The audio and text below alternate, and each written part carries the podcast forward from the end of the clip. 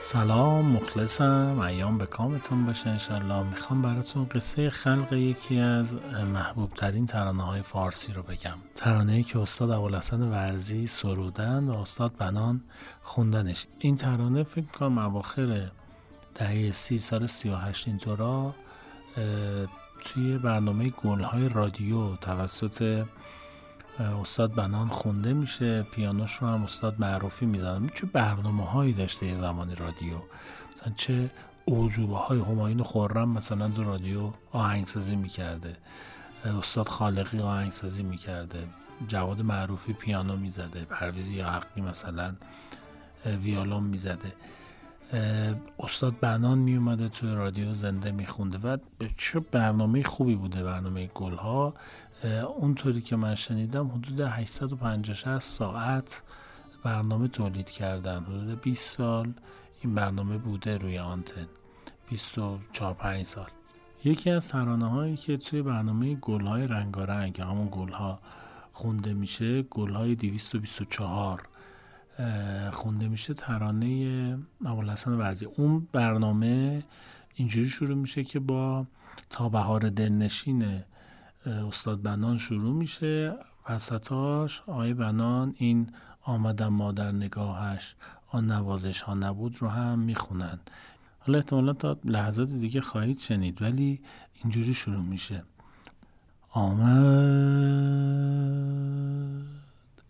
آمدم مادر نگاهش، آن نوازش ها نبود.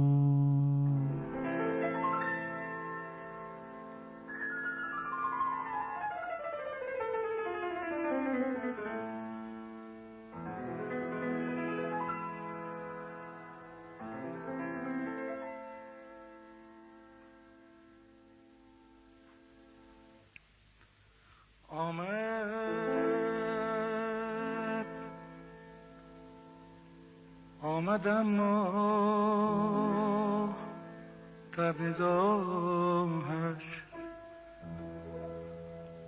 آمدم مادر نگاهش،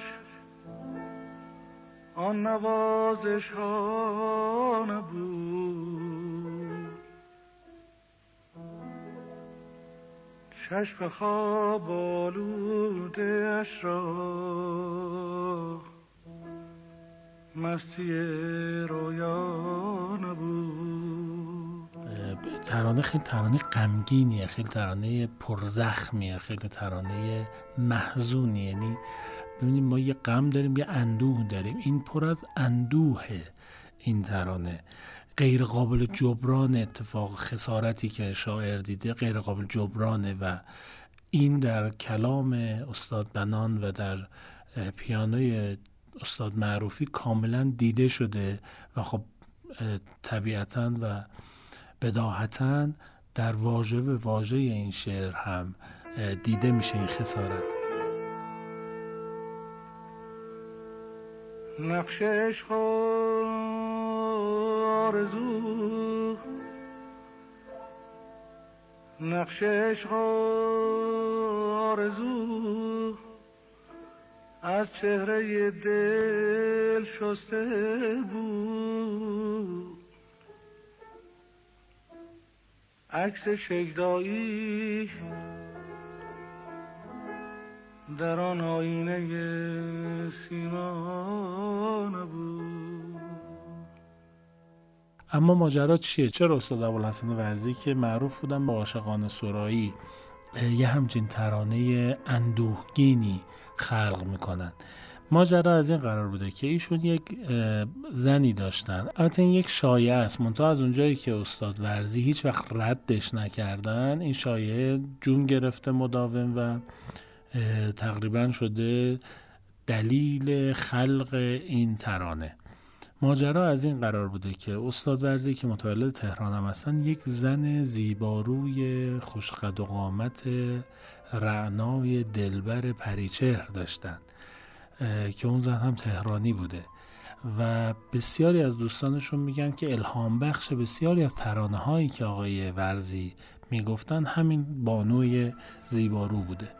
آقای ورزی ایشون رو خیلی به خودشون میبردن این طرف و اون طرف، چرا که ایشون ادب دوست هم بودن و دلشون هم میخواسته که در محافل ادبی حاضر باشن. وقتی که شعر میگن ایشون شعرها رو میشنیدن، تایید میکردن، بعضی وقتا نقدهایی میکردن. به هر حال لذت بخش دیگه. در این محافل یک جوان بلند قامت مازندرانی هم حضور داشته که من خیلی گشتم که اسم این جوان رو پیدا کنم، البته که اگرم پیدا میکردم شاید نمیگفتم. دلیلی نداره که آدم مثلا یه همچین چیزی رو بیاد، شما هم دنبالش نگردین، اصلا ما هم بی خود گشتیم دنبالش. شاید قبل ما هم یه نفر اینجوری فکر کرده که همه آثار رو امحا کرده و ما چیزی گیرمون نیامده، ولی یک جوان بلند قامت مازندرانی با خانم آقای ورزی وارد رابطه عاشقانه میشن.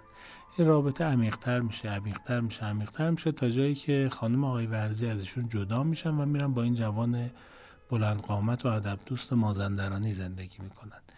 این اتفاق بسیار سنگین و سهمگین میاد برای آقای ورزی و ایشون تراوت زندگیش رو از دست میده. دوستانشون نقل میکنن که ما دیدیم که ابوالحسن کاملا داره خموده میشه، دیگه شادابیش رو از دست داده، دیگه اون تراوت سابق رو نداره، پژمرده شده، غمین شده، خموده شده.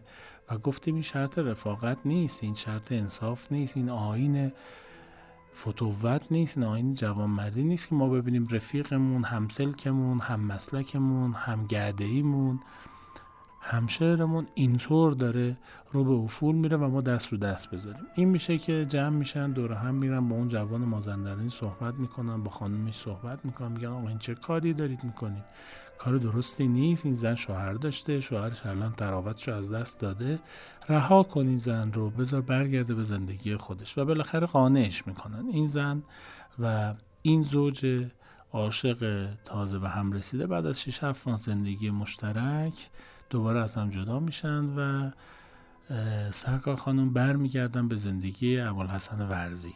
دوستانم احساس میکنن که شرط رفاقت رو به جا آوردن و الان ابوالحسن ورزی دوباره زنده میشه و دوباره اون تراوت سابقش رو به دست میاره. اما بعد از برگشتن خانم گویا زندگی دیگه رنگ خوشی به خودش نمیبینه، اون جلایی که قبلا داشته رو دیگه زندگی پیدا نمی‌کنه و آقای ورزی با سرودن این شعر و چاپ کردنش در مطبوعات اون زمان به همه دوستانشون گزارش میدن از زندگی جدیدشون و بعدم این رو به آقای بنان میدن. وقتی که به صورت رسمی وارد رادیو میشن همون سال 38 این طور رو به آقای بنان میدن و آقای بنان هم در همون برنامه گلهای رنگارنگ 224 این رو آنطور میخونن که در لحظات دیگر خواهید شنید. آمد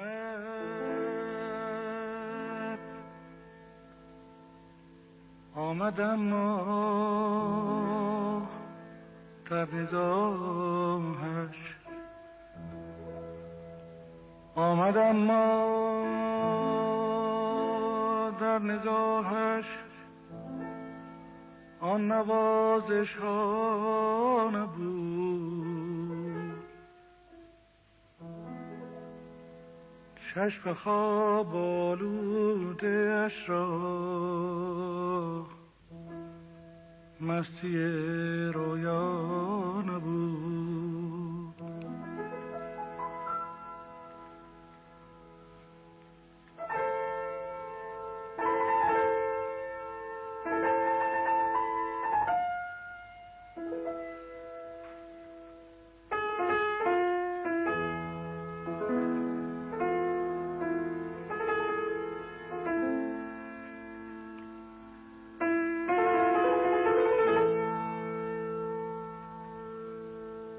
نقش عشق و آرزو،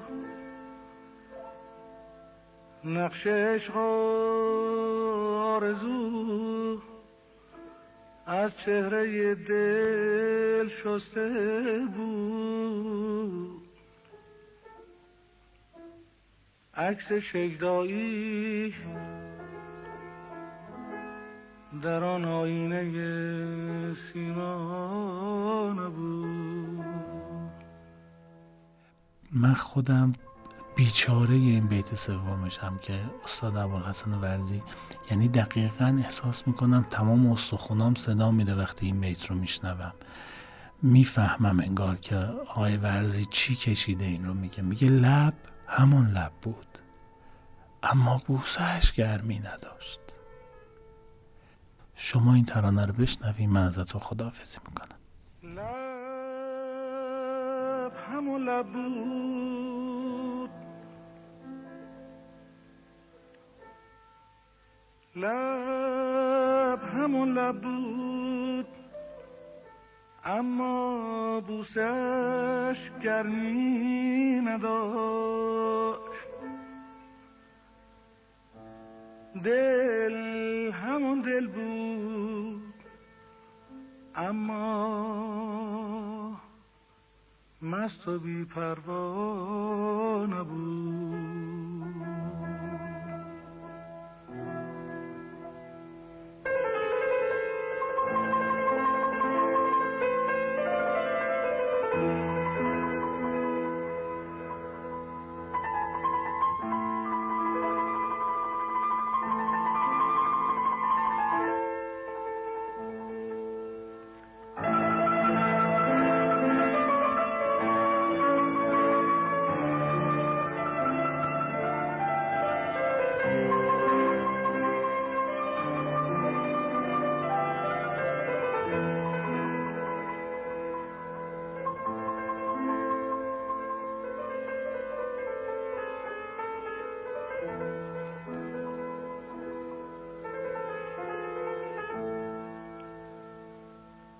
در دل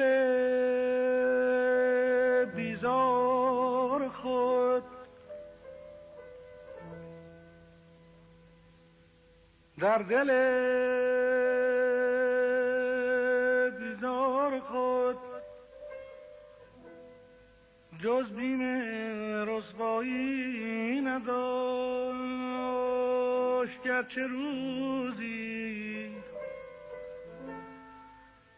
گرچه روزی هم نشین، جز با من رسوا نبود.